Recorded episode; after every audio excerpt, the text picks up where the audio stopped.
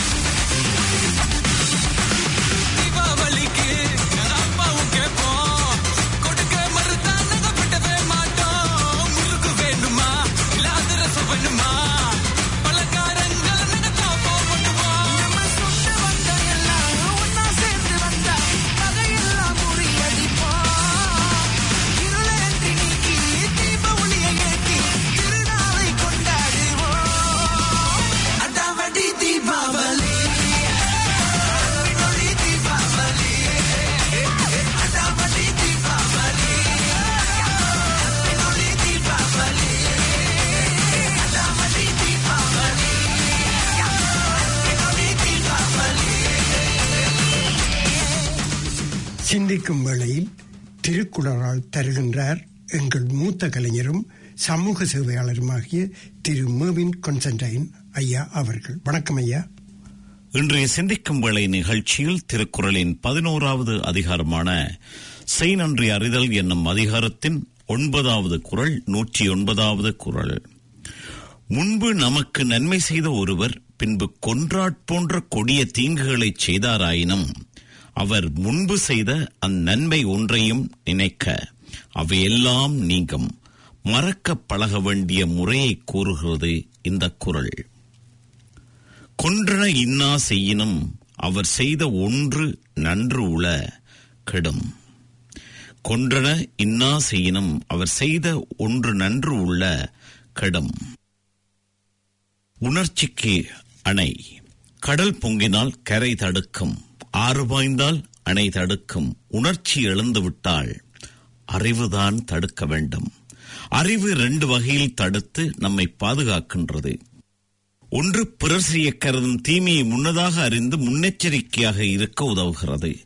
மற்றொன்று நம் உணர்ச்சியால் தீமை விளையாதவாறு அந்த உணர்ச்சியை தடுக்கிறது. ஒருவர் செய்த உதவியை அதன் நன்மையை அறிந்தால் அவசியம் நன்றி காட்டத் தோன்றும். ஆதலால் அது நன்றி அறிதல் எனப்படும். அவர் நன்மை செய்த சூழலை எண்ணி பார்க்க வேண்டும். நாம் பட்ட துன்பம் என்ன? அவர் எந்த சூழலில் இருந்தார்? எவ்வளவு விரைவாக உதவினார் என்று அறிய வேண்டும். அறிந்தால் அவரிடம் நமக்கு தானாக நன்றி உணர்ச்சி தோன்றும். நம் துன்பம் தீர்ந்தால் வந்த ஆறுதலும் மகிழ்ச்சியும் நன்றி உணர்ச்சிக்கு தூண்டுதலாக இருக்கும். அப்படி நன்மை செய்தவர் பிறகு ஒரு சந்தர்ப்பத்தில் தீமை செய்தால் நமக்கு கோபம் வரலாம் எரிச்சல் உண்டாகலாம் ஆத்திரம் எழலாம். ஆனால் அவர் முன்பு செய்த உதவியை நெருக்கடியாய் இருந்தபோது உதவி செய்தாரே என்றே அந்த உதவியின் ஒப்பற்ற தன்மையை ஒரு கணம் நினைத்து கொண்டால் எரிச்சலோ கோபமோ ஆத்திரமோ தோன்றாது. நன்றியை அறிந்த அறிவுக்கு இவ்வாறு உணர்ச்சிக்கு அணைவோடும் தன்மை உண்டு. தீமை செய்து விட்டார் என்று பொங்கியெழும் உணர்ச்சியை தடுத்து நிறுத்தும் ஆற்றல் உண்டு. இது மட்டுமல்ல அதனால் சார்ந்த உணர்ச்சியும் வரும். அவரிடம் முன்பு போல இயல்பாக பழகக்கூடிய நிலையும் வரும். அவர் செய்வது எவ்வளவு பெரிய தீமையாக இருந்தாலும் நம்மை கொன்று விடுவது போல கொடிய தீமையாக இருந்தாலும் ஆழமான நன்றி உணர்ச்சி நம் மனதில் இருந்தால் அவரை மன்னித்து விடுவோம். கொன்றென்ன இன்னா செய்யினும் அவர் செய்த ஒன்று நன்று உள்ளக்கடம். இன்றைய சிந்திக்கும் வேளை நிகழ்ச்சியில் நீங்கள் செய் நன்றி அறிதல் என்னும் திருக்குறளின் பதினோராவது அதிகாரத்தில் இருந்து ஒன்பதாவது குரலினை கேட்டீர்கள். நேர்களே சிந்திக்கும் வழியை தொடர்ந்து உங்கள் சிந்தனைக்கு சிறு கதைகளுடன் மதிப்புக்குரிய திரு ராதாகிருஷ்ண பரமேஸ்வர சர்மா அவர்கள். வணக்கம் ஐயா. வானலை வழியே வலம் வரும் வானொலி நிகழ்ச்சிகளுடன் இணைந்திருக்கும் நேயர்கள் அனைவருக்கும் இனிய காலை வணக்கங்கள். உங்களுடன் நற்சிந்தனைகளை கூறுவதற்காக இணைந்து கொள்வதில் மகிழ்ந்து இன்றைய தினம் சிறு வயதுகளில் நாம் கற்றுக்கொண்ட தாயிற் சிறந்த கோயிலுமில்லை என்னும் முதுமொழியை நினைவுபடுத்தும் உருவக கதையொன்று கேட்டு சிந்திப்போம் வாருங்கள். மிகப்பெரிய பணக்காரர் தன் தாயின் பிறந்த நாளுக்கு பரிசளிக்க பூங்கொத்து வாங்குவதற்காக ஒரு பெரிய பூக்கடையின் முன் காரை நிறுத்திவிட்டு உள்ளே சென்று மிக விலை உயர்ந்த பூங்கொத்துக்களை காண்பிக்க முடியுமா என்று கடைக்காரரிடம் கேட்டார். உடனே கடைக்காரரும் ஓர்கிட் வகை பூங்கொத்துக்களை காண்பித்து மிக உயர்ந்த தரமான பூக்கள் இவை ஒரு வாரம் வரை வாடாமல் இருக்கும். ஐநூறு டாலர்கள் ஆகும் என்று கூறினார். சரி இதையே வாங்கிக் கொள்கிறேன். ஆனால் எனக்கு ஒரு வண்டியும் சாரதியும் ஒழுங்கு செய்து கொடுத்து நான் தருகின்ற என் தாயாரின் முகவரியில் இன்னும் இரண்டு மணி நேரத்திற்குள் இந்த பூங்கொத்தை சேர்ப்பித்து விட முடியுமா என்று கடைக்காரரிடம் கேட்டார். அதை பற்றி யோசிக்க வேண்டாம். மேலும் இருநூற்றி ஐம்பது டாலர்கள் மேலதிகமாக செலுத்திவிட்டால் இப்பொழுதே ஏற்பாடு செய்து அனுப்பி வைக்கிறோம் என்று ஒத்துக்கொண்டார் கடைக்காரர். அந்த பணக்காரருக்கு மனம் முழுக்க மகிழ்ச்சி. தன் வேலைப்பழுவிற்கு மத்தியிலும் அம்மாவின் பிறந்த நாளை மறக்காமல் பூங்கொத்தை அனுப்புகிறோம் என்று சந்தோஷத்துடன் தனது காரில் ஏறப்போனவரை அழுது கொண்டே வழிமறைத்தால் ஐந்து வயது சிறுமி. ஏன் அழுகிறாய்? என்று பணக்காரர் சிறுமியை கேட்டார். எனக்கு ஒரு டாலர் பணம் தர முடியுமா? இன்றைக்கு என் தாயின் பிறந்த நாள். என்னிடம் பணம் இல்லை. நீங்கள் ஒரு டாலர் கொடுத்தால் ஒரு ரோஜா பூ வாங்கி அம்மாவிற்கு கொடுப்பேன் என்று கூறியவளிடம் இதோ பத்து டாலர்கள் வைத்துக்கொள் என்று கொடுத்தபோது வேண்டாம் அங்கள் எனக்கு ஒரு டாலர் போதுமானது என்று கூறி வாங்கிய சிறுமியின் மீது பணக்காரருக்கு சந்தேகம் ஏற்பட்டது. சாக்லேட் வாங்கத்தான் பணம் கேட்கிறாள் என்று நினைத்தவாறே அவளை பின்தொடர்ந்து சென்றார் அந்த சிறுமி ஒரு சிறிய பூக்கடையில் ஒரு ரோஜா பூவை வாங்கி கொண்டு ஓடினாள் பணக்காரரும் பின்தொடர்ந்தார். பல வளைவுகளை தெருக்களை கடந்து ஓடிப்போன சிறுமி ஒரு கல்லறையின் அருகில் போய் நின்று ரோஜா பூவை வைத்து பிறந்த நாள் வாழ்த்துக்கள் அம்மா. உங்களுக்கு பிடித்த ரோஜா பூ வாங்கி கொண்டு வந்து விட்டேன் என்று கூறி கல்லறையை முத்தமிட்டாள். இதனை பார்த்து கொண்டிருந்த பணக்காரரின் கண்கள் குளமாகின. உடனே பூங்கொத்து வாங்கிய கடைக்குச் சென்று தானே பூங்கொத்தை எடுத்துக்கொண்டு தன் தாயின் வீட்டிற்குச் சென்று பிறந்தநாள் வாழ்த்துக்கள் கூறி தாயின் பாதம் பணிந்தார். அன்பான நேயர்களே தாய் தந்தையர்களுக்குரிய மரியாதையையும் அன்பையும் வாரி வழங்க தவறாதீர்கள். அன்பை வெளிப்படுத்த மறக்காதீர்கள். உங்களின் அன்பையும் பண்பையும் நினைத்து மகிழ்ந்து அவர்கள் கண்களில் ஆனந்த கண்ணீர் துளிர்த்தால் உங்கள் வாழ்க்கை சிறக்கும். நன்றி வணக்கம். அன்பானவர்களே அநேக நேயர்களின் வேண்டுகோளுக்கு இணங்க நாட்டுப்புற கலைகளை திரும்ப திரும்ப தருகின்றார் திருமதி குகப்பிரியா ஸ்ரீதரன் அவர்கள். வணக்கம் பிரியா. வணக்கம். நாட்டுப்புற கதைகளின் தொடர்ச்சி. இன்றைய கதை ஒற்றுமையே பலம். ஆக்கம் வெலிங்டன் சிவயோகமதி கந்தவனம். ஒரு ஊர்ல ஒரு பெரியவர் வாழ்ந்து வந்தார். அவர்கிட்ட நிறைய நிலப்புலங்கள் இருந்தது. பண்ண போல மாடு கண்டலும் வச்சிருந்தார். நல்ல காசுக்காரன் பரம்பரை வியாபாரி. அவருக்கு மூன்று ஆம்பளை பிள்ளைகள். அதுல கடைக்குட்டி தான் கட்டிக்காரன். தகப்பனுக்கு அவனில தான் விருப்பம்.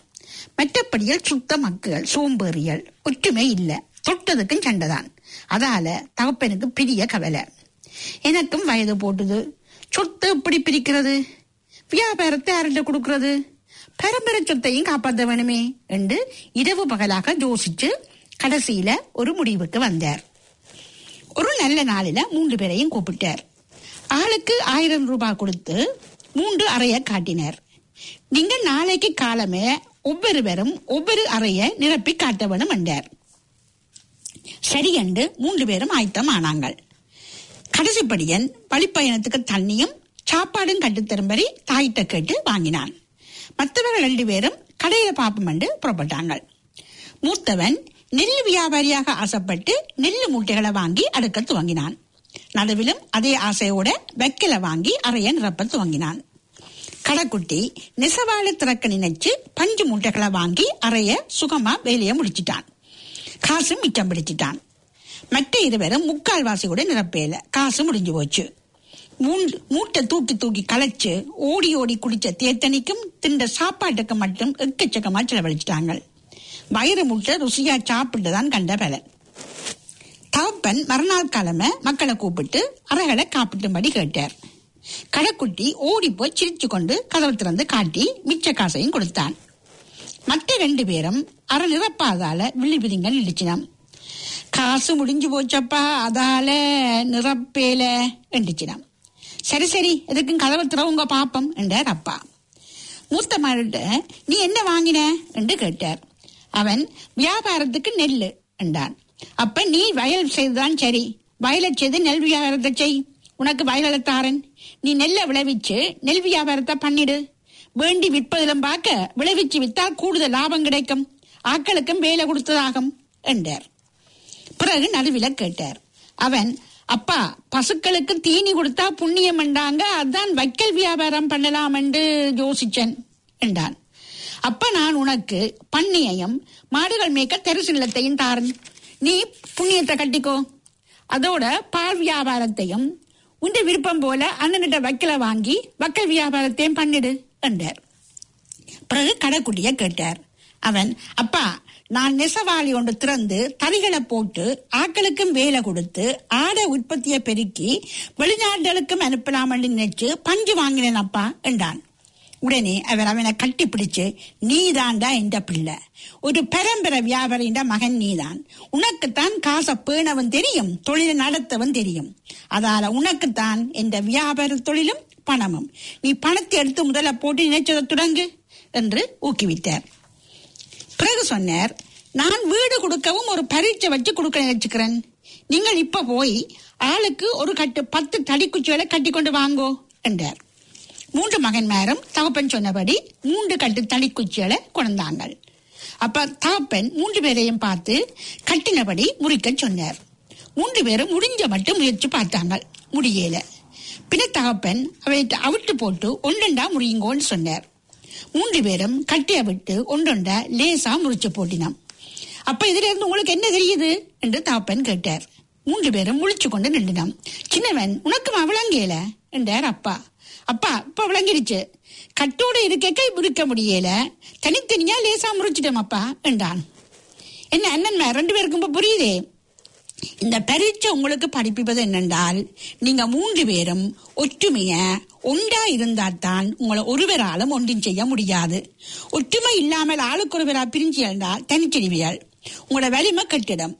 உதவி இல்லாதவை ஆகிடுவியல். மற்றவ தருணம் பார்த்து உங்களை முறியடிச்சிடுவினம். ஒற்றுமையே பலம் என்ற ஒரு பழமொழியும் உண்டு. அதனால இந்த பரம்பரை வீடு மூன்று பேருக்கு உரியது. மூன்று பேரும் கூட்டு குடும்பமாக இந்த வீட்டில ஒற்றுமையா வாழ வேண்டும். துண்டாடக்கூடாது. அதுதான் என்ற விருப்பம். மற்றபடி தொழிலும் தொத்தும் நீங்கள் விரும்பினபடி தந்துட்டேன். இப்ப சந்தோஷம் தானே என்ற மனம் நிறைஞ்சிருச்சு. நல்லா இருங்கோ என்று வாழ்த்தினர். பிள்ளைகளே இந்த கதை ஒற்றுமையாக இருந்தால் பலப்பு என்றதையும் நல்லா வாழ முடியும் என்பதையும் காட்டி ஒற்றுமையே பலம் பலம் என்ற பழமொழியையும் நிலவில பலிக்கிறது ஒரு நல்ல தகப்பன சொத்தை ஏற்றபடி பிரிக்கிற சிக்கலையும் தீர்த்து வாழற முறைமையும் எப்படி பரிச்சையில் நடத்தி செய்து காட்டினர். ஒரு தொழிலில வேலையில படிப்பில விருப்பம் இருந்தால் தான் திறம்பட மனசு வச்சு செய்ய முடியும் என்றதையும் இக்கதை தெரிய தருகிறது. நன்றி வணக்கம்.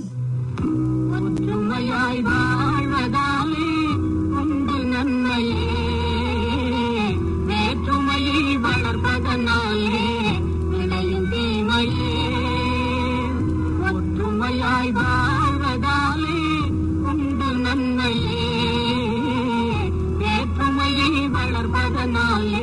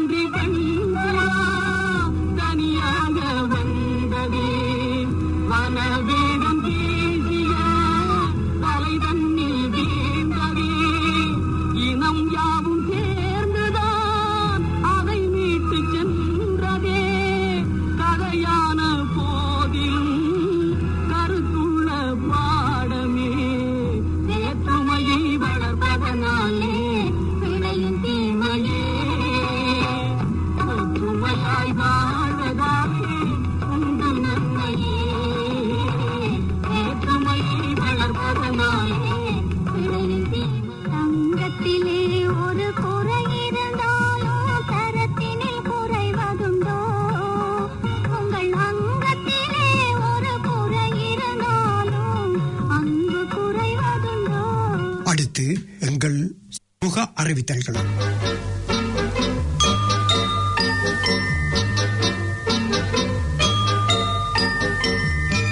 தமிழீழ தேசிய மாவீரர் நாள் இரண்டாயிரத்தி இருபது நவம்பர் இருபத்தி ஏழு. அன்பான எம் உறவுகளே எமக்காய் எம் உரிமைக்காய் எம் தமிழீழ தாயக விடுதலைக்காய் தம்முயிரை தியாகம் செய்தவர்கள் எம் மாவீரர் செல்வங்கள். அவர்களின் தியாகங்களை மலர் தூவி வணங்கிட ஒரு பொழுதில் ஒன்றாய் திரண்டிடுவோம் வாரியர் மாவீரர் நாள் இரண்டாயிரத்தி இருபதுக்கான ஏற்பாடுகள். தமிழர் ஒருங்கிணைப்பு குழுவினரால் இருபத்தி ஏழு பதினொன்று இரண்டாயிரத்தி இருபது வெள்ளிக்கிழமை மாலை ஆறு மணி முப்பது நிமிடத்திலிருந்து மவுண்ட் ரோஸ்கில் வோர்ட் மெமோரியல் ஹாலில் நடாத்துவதற்கு ஏற்பாடுகள் செய்யப்பட்டுள்ளது. அனைவரையும் தவறாது கலந்து கொள்ளுமாறு உரிமையுடன் அழைக்கின்றனர் தமிழர் ஒருங்கிணைப்பு குழுவினர். தமிழரின் தாகம் தமிழீழத் தாயகம். அன்பானவர்களே அடுத்து அநேக தமிழ் நேயர்களின் வரவேற்பை பெற்றிருக்கும் மியன்மாரும் தமிழர் குடியேற்றமும் வழங்குபவர் சிட்னியிலிருந்து எழுத்தாளர் திரு மாத்தளை சோமு ஐயா அவர்கள். வணக்கம் ஐயா. வணக்கம். நியூசிலாந்தின் கலை இலக்கிய வட்டத்தின் சங்கநாதம் வானொலி நேயர்களுக்கும் வணக்கம். மியான்மர் என்கிற பர்மா தமிழர் குடியேற்றம் அங்கம் பதினாறு. இனி அச்சகத்துறை புத்தக கடைகள் என்பனவற்றை பார்ப்போம். பர்மாவில் தமிழ் அச்சுத்துறையில் வரலாறு படைத்த தமிழர்களில் பெரும்பாலானோர் ஆயிரத்தி தொள்ளாயிரத்தி அறுபத்தி நாலு ராணுவ புரட்சியோடு தமிழ்நாட்டுக்கு போய்விட்டார்கள். அவர்களில் முக்கியமானவர்களாக கே. கண்ணையா ஆ. V. Udayanan G. Marimuthu S. Ekambaram K. Govindasamy S. Gopalakrishnan ஆகியோர் பர்மா தமிழ் அச்சுத்துறையில் பாடுபட்டிருக்கிறார்கள். Tamil அச்சகங்களாக Balavarma Sangam Madina printers Gandhi press Ram Ram அச்சகம் Kamala அச்சகம் நேரு பிரஸ் பாரதி அச்சகம் கமலி அச்சகம் ஜெமினி அச்சகம் என்பனவும் புத்தக விற்பனை நிலையங்களாக கல்வி தேவர் புத்தக சாலை வேதம் வேதமன்கோ கமலா ஸ்டோர் நவீன கதா புத்தக சாலை பாரதி புத்தகசாலை என்பனவும் பர்மாவில் ஆயிரத்தி தொள்ளாயிரத்தி அறுபத்தி நாலுக்கு முன்னர் தமிழை முன்னெடுத்து பணியாற்றியுள்ளன. தமிழர் அமைப்புகள். இந்தியர்களுக்காக அகில பர்மா இந்தியன் காங்கிரசும் தமிழர்களுக்காக அகில பர்மா தமிழ் சங்கமும் இருந்தன. இராணுவ புரட்சியோடு இவ்விரு சங்கங்களும் இயங்கவில்லை. அதே போன்று ஆயிரத்தி தொள்ளாயிரத்தி அறுபத்தி ரெண்டு வரை இயங்கி வந்த பர்மா திராவிட முன்னேற்றக் கழகம் அனைத்திந்திய பர்மா திராவிட முன்னேற்றக் கழகம் மாப்போசியின் தமிழரசு கழகம் எம்ஜிஆர் மன்றம் பெரியார் பக்தர் இயக்கம் என்பன அரசியல் நெருக்கடியில் நின்று போயின. வள்ளலாரின் நெறிகளை முன்னெடுத்த தென்னிந்திய சுத்த சன்மார்க்க சங்கம் ஆயிரத்தி தொள்ளாயிரத்தி முப்பதிலேயே இயங்கியது. ஆயிரத்தி தொள்ளாயிரத்தி ஐம்பத்தி ஒன்றிலிருந்து அதற்கு சொந்த கட்டடம் இருந்தது. வேறு பல அமைப்புகளுக்கும் கட்டடங்கள் இருக்கின்றன அவையெல்லாம் மூடி கிடக்கின்றன. ரங்கூனுக்கு வெளியே டல்லா கம்பை மோல்மீன் தட்டோன் மாந்தலை ஆகிய நகரங்களில் தமிழர்கள் கட்டிய பொது கட்டடங்கள் இருக்கின்றன. டல்லாவில் அறிவாலயம் என்ற பெயரில் தமிழ் பாடசாலை இருக்கிறது. இதன் பொறுப்பாளர் தமிழர் அறநெறி கழகத்தின் தலைவர் கோ. கலைச்செல்வன். அதே ஊரில் முத்தமிழ் பாடசாலை கே. சுகுமாரனை சுகுமாரனின் முயற்சியில் இயங்கி வருகிறது. இங்கு முத்தமிழ் இசைக்குழு அமைக்கப்பட்டுள்ளது. தட்டோன் நகரில் கலைமகள் தமிழ் கல்வி நிறுவனம் உண்டு. குரலேந்தி நா. சேகர் அதற்கு பொறுப்பாக இருக்கிறார். அதே ஊரில் தமிழர் வாழும் ஒரு கிராமத்தில் இரண்டு அடுக்கு மாடிகளுடன் வள்ளுவ கோட்டம் கட்டப்பட்டுள்ளது. இதில் நூலகம் விருந்தினர் அறை மண்டபம் என ஆயிரத்தி தொள்ளாயிரத்தி எண்பத்தி மூணில் தொடங்கி தொண்ணூறு வீதமான பணிகள் முடிந்துள்ளன. கம்பையில் இந்து மகாஜன சபைக்கு கட்டடம் உள்ளது. மோல்மீனிலும் மாந்திலேயும் தமிழ் கல்விக்கான கட்டடங்கள் இருக்கின்றன. தற்போது அகில மியான்மார் இந்து மாமன்றம் தமிழ் வளர்ச்சி கழகம் மையம் சமரச சுத்மா சுத்த சன்மார்க்க சங்கம் தமிழர் அறநெறி கழகம் வள்ளலார் ஜீவகாரணிய சேவை குழு சோலியா முஸ்லிம் மார்க்க நிதி ஸ்தாபனம் மரியன் ஊழியர் சபை இளந்தமிழர் இயக்கம் பெரியார் சுயமரியாதை கழகம் அகில மியான்மார் தமிழ் இந்து முன்னேற்ற சங்கம் தமிழ் சமுதாய கல்வி மையம் திருக்குள வளர் வளர்ச்சி அறக்கட்டளை சிவத்தொண்டு மெய்யன்பர்கள் குழு அகில மியான்மார் இந்து அர்ச்சகர்கள் சங்கம் முத்தமிழ் நாடகக் குழு தமிழ் இந்து இன்னிசை குழு தமிழ் இந்து புத்த சமய குடும்ப நண்பர்கள் குழு உத்தம உழவர் கலை மன்றம் என்பன இயங்கி வருகின்றன. பர்மாவின் தமிழர் கலை முயற்சியில் நாடகம் முக்கிய பங்குகளை வகித்துள்ளது. நேதாஜியின் விடுதலை போராட்டத்தையும் இந்திய சுதந்திர போராட்டத்தை ஆதரிக்கும் நாடகங்களும் புராண நாடகங்களும் போர்க்காலத்திலும் அதற்கு பிறகும் வண்ணத்திரை அரங்குகளில் அரங்கேறி இருக்கின்றன. இரண்டாம் உலகப் போர்க்காலத்தில் திக்காஞ்சூன் என்ற புறநகர் தான் நாடக கலைஞர்களுக்கு புகலிடமாக இருந்தது. அப்பகுதியில் இருந்த ஏசியா ஹாலில் தான் ஐஎன்ஏ தொடர்பான நாடகங்களும் புராண நாடகங்களும் அரங்கேறின. தொலைக்காட்சி வீட்டிலிருந்து பா- படம் பார்க்கிற வசதி அக்காலத்தில் இல்லாததால் நாடகங்களுக்கு பெரும் ஆதரவு இருந்தது.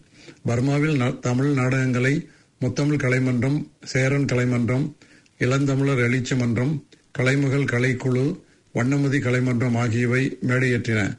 பர்மாவில் தமிழ் நாடக தந்தை என ஏம்பல் சுப முத்துவேல் பிள்ளையை குறிப்பிடலாம்.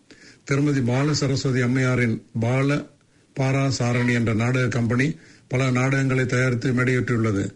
நாடகங்களில் S S Mani Seeni Mohammed Rathnavelu Bhagavathar London Pushparaj London Paranjothi M R Natesan harmonium T V Ramanathan Subbaiah Sivanandam Kasinathan Mariappan Dharmalingam Jinnu என்கிற Chinnappa RGM Naveenan G Ramanathan S M Rajamanickam T Sambusamy V Sekar K K Ramu மு V Sundaram Subbaiah D Muniyandi Asokan ரத்னபந்தர் ஆகியோரும் Padmavathi Vadivambal harmonium Kanniyammal Rajalakshmi Krishnaveni ஆகியோரும் நாடக உலக நட்சத்திரங்களாக மின்னினார்கள். தேனினும் குரலில் சின்னப்பா எனும் ஜின்னு ரா துரைபாண்டியன் பி. எஸ். ராமு ஆகியோர் பாடி புகழ்பெற்ற பாடல்களாக பர்மாவில் இருந்தார்கள். போருக்கு முன்னர் தமிழ்நாட்டிலிருந்து ரங்கூனுக்கு கப்பலில் தனித்தனியாகவும் நாடக கம்பெனியோடும் தமிழ்நாட்டு நடிகர்கள் வந்து நாடகம் நடத்தியிருக்கிறார்கள். ஆயிரத்தி தொள்ளாயிரத்தி முப்பதில் ஒரிஜினல் பாய்ஸ் கம்பெனி நடிகராக எம்ஜிஆர் வந்திருக்கிறார். பிரபல நடிகர் S. C. Kattappa K. B. Sundarambal P. S. Govindan M S Vijayan K P Maideen T P Rajalakshmi ஆகியோர் குழுவினருடன் நாடகங்களில் நடிக்க வந்துள்ளனர். பர்மாவுக்கு வந்த நாடகங்களில் நடித்த நடிகை டி பி ராஜலட்சுமி காளிதாஸ் படத்தின் மூலம் பிரபலமானவர். தமிழகத்திலிருந்து பர்மாவுக்கு வருகை தந்த நாடக நடிகர்கள் எல்லோரும் ஹரிகிருஷ்ணபிள்ளை என்பவரின் நாடக அரங்கில் தான் நாடகங்களை நடத்தினார்கள். சங்கரதாஸ் சுவாமிகளின் கதை வசனம் பாடல்கள் உருவான வள்ளி திருமணம் பவளக்கொடி கோவலன் அல்லி அர்ஜுனா ஹரிச்சந்திரா சதாராம் அதிரூபா அமராவதி ஆகிய நாடகங்கள் பர்மா தமிழர்களின் உள்ளங்களை கவர்ந்திருக்கின்றன. நாற்பதுகளில் நேதாஜிக்கு ஆதரவாக ரங்கோனியில் நாடகங்கள் நடத்தி நிதி திரட்டப்பட்டுள்ளது. ஏம்பல் சுப்ப முத்துவேல் பிள்ளை அவர்கள் வசமிருந்த ஒரு விளம்ப இதழ் அதனை விவரிக்கிறது. இருபத்தி மூணு ஒன்று நாற்பத்தி நாலில் கமாயுட் சமர சங்கர சங்கத்தினரால் நியூ ஆசிய ஆளில் பாஸ்கரன் அல்லது தொண்டு என்ற நாடகம் கண்ணகர் கர்பியாதாஸ் டைரக்ஷனை மேடையேறியுள்ளது. அந்நாடகத்துக்கு நேதாஜியின் சுதந்திர அரசாங்க தலைமை காரியாலய நிர்வாகி lieutenant colonel S T Alagappa அவர்களும் நேதாஜியின் சுதந்திர அரசனின் ஆலோசனையாளரும் பர்மா மாநில குழு தலைவருமான கரீம்கனி அவர்களும் கலந்து கொண்டிருக்கிறார்கள். நுழைவு சீட்டும் அப்பொழுது இருபத்தைந்து பத்து ஐந்து மூன்று என்ற பெயரில் வசூலிக்கப்பட்டுள்ளது. இத்துடன் இந்த வார நிகழ்வை முடித்துக் கொண்டு அடுத்த வாரம் மீண்டும் சந்திப்போம். நன்றி வணக்கம். தமிழ் பூங்கா பாடசாலையின் அறிவித்தல் ஒன்று. அட்லாந்தின் தமிழ் பூங்கா. பாடசாலையின் சிறார்களின் வருடாந்த கலை விழா. எதிர்வரும் டிசம்பர் மாதம் ஐந்தாம் தேதி சனிக்கிழமை மாலை ஆறு மணிகளவில் மவுண்ட் அல்பர்ட் புத்து ஞாபகார்த்த மண்டபத்தில் நடைபெறவுள்ளது. புலம்பெயர்ந்தாலும் எங்கள் தாய் மொழியில். இங்கு புலம்பெயர் சிறார்களின் தேன் தமிழ் உச்சரிப்பு கலையையும் கலையின் நிகழ்வுகளும் நுழைவு கட்டணம் இன்றி நடைபெறும். எனவே இந்த நிகழ்வுக்கு தமிழில் ஆர்வமுள்ள அனைத்து உறவுகளையும் வருகை தந்து பெரும் தமிழ் அரபுகளை ஊக்கப்படுத்த அன்புடன் அழைக்கிறது தமிழ் பூங்கா பாடசாலை நிர்வாகம்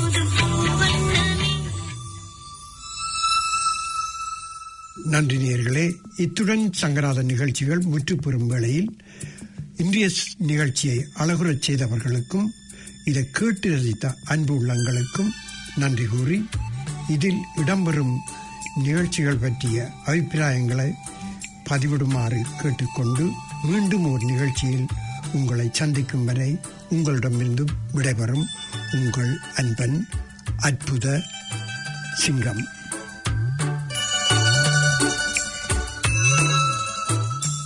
Your language.